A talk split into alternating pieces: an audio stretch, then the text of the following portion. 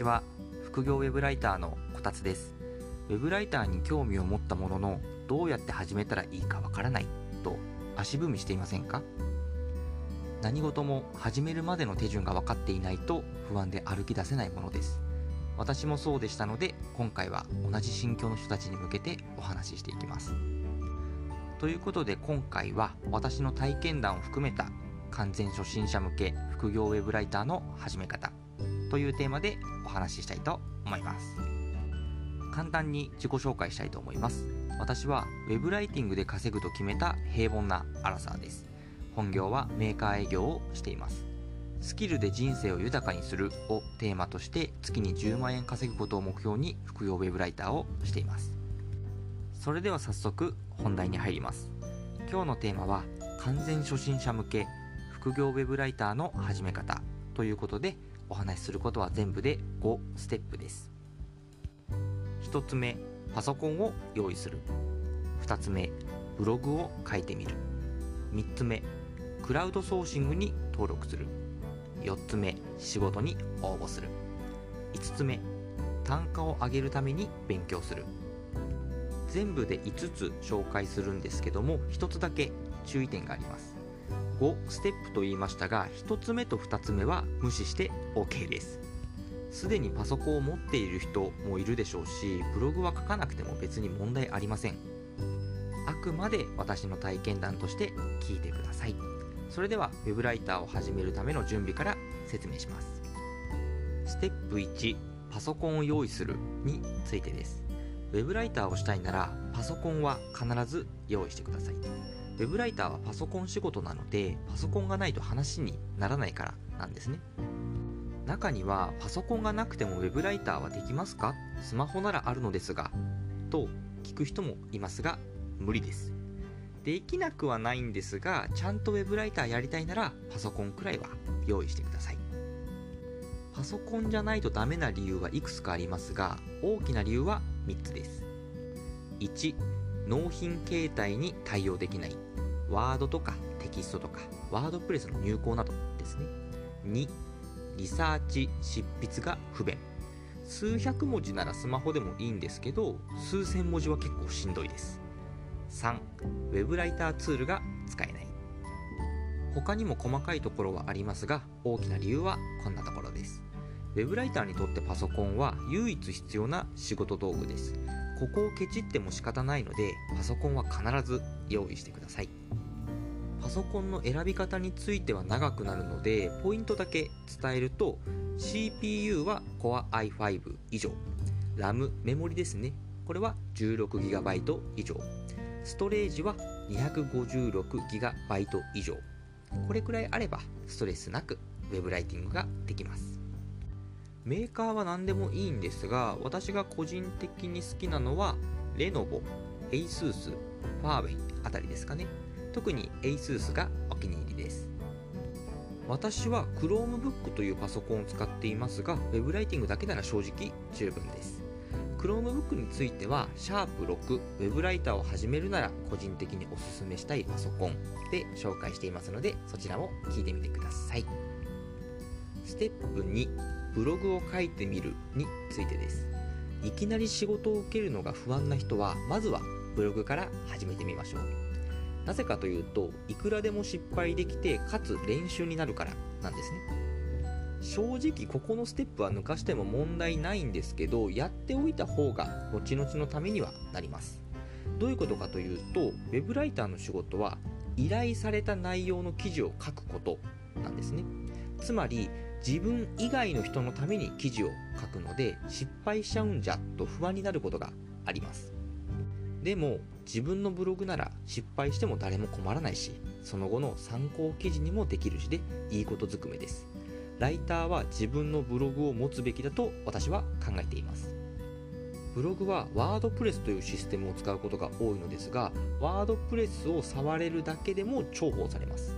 後に高い単価を提示してもらう理由にもできるので単価を高めていきたい人には必須のスキルです。それくらいおすすめなので不安な人はブログから始めてみてください。ステップ3クラウドソーシングに登録するについてです。パソコンの用意と各準備が整ったらやっとスタートラインに立てます。ウェブライター初心者であるならまずはクラウドソーシングに登録しましょう。仕事を簡単に受けられるからなんですね。クラウドソーシングとは簡単に説明するとインターネット上のお仕事仲介サイトみたいなイメージです。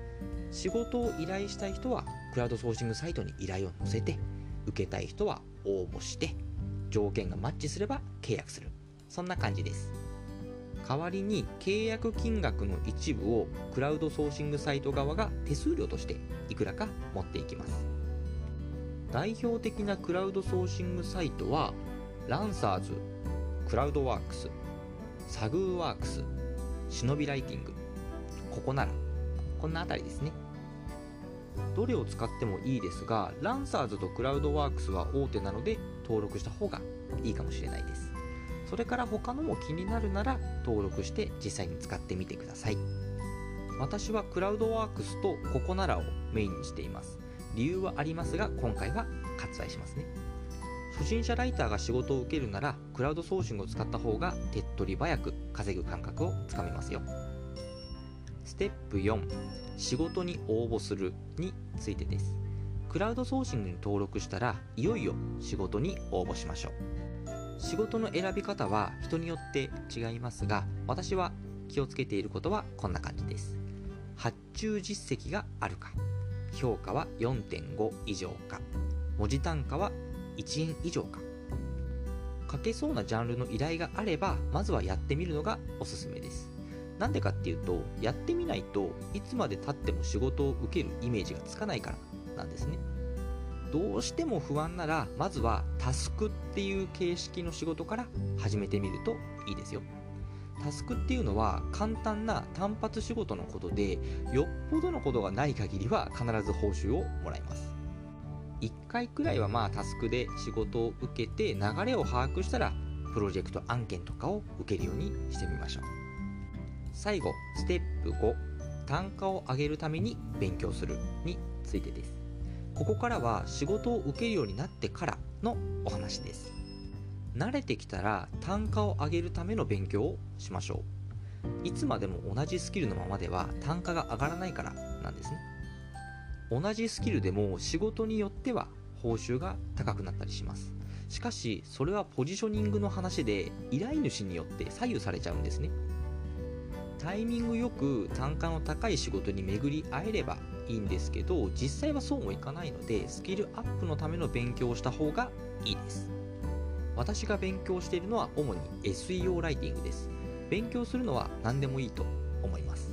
私と同じ SEO ライティングでもいいですし例えば特定のジャンルに詳しくなるとかセールスライティングを学ぶ。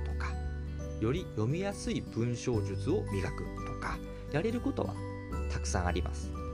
私は SEO ライティングと得意なジャンルを深掘りすることで単価アップを目指している最中です。コナラの実績を増やすことで納得感のある値上げもしようとしている最中でしてゆくゆくは高めの単価で仕事を受けようと思っています。ここで分かれるのがこのままクラウドソーシングを利用する派と直接契約する派です。私はしばらくクラウドソーシングで仕事を続ける予定なんですが直契約したい人は直契約でもいいと思います。そこら辺は柔軟にいきましょう。はい。以上完全初心者向け副業ウェブライターの始め方になります。ウェブライターは誰でも始められます。とは言っても始める方法がわからないと歩き出せないですよね。細かい部分は正直はしょりましたがなんとなく web ライターを始める手順が分かったかと思います。web ライターは誰でも始められる仕事です。その代わり続けるのが難しい仕事でもあります。まあこの辺りはどんな仕事でも言えますね。ただ割と自由に働けるので副業としてもおすすめの仕事だと思っています。もし興味を持ったなら5ステップでできますので今日から web ライターを始めてみましょう。ということで今日はこの辺で終わりたいと思います。お聴きくださりありがとうございました。バイバイ。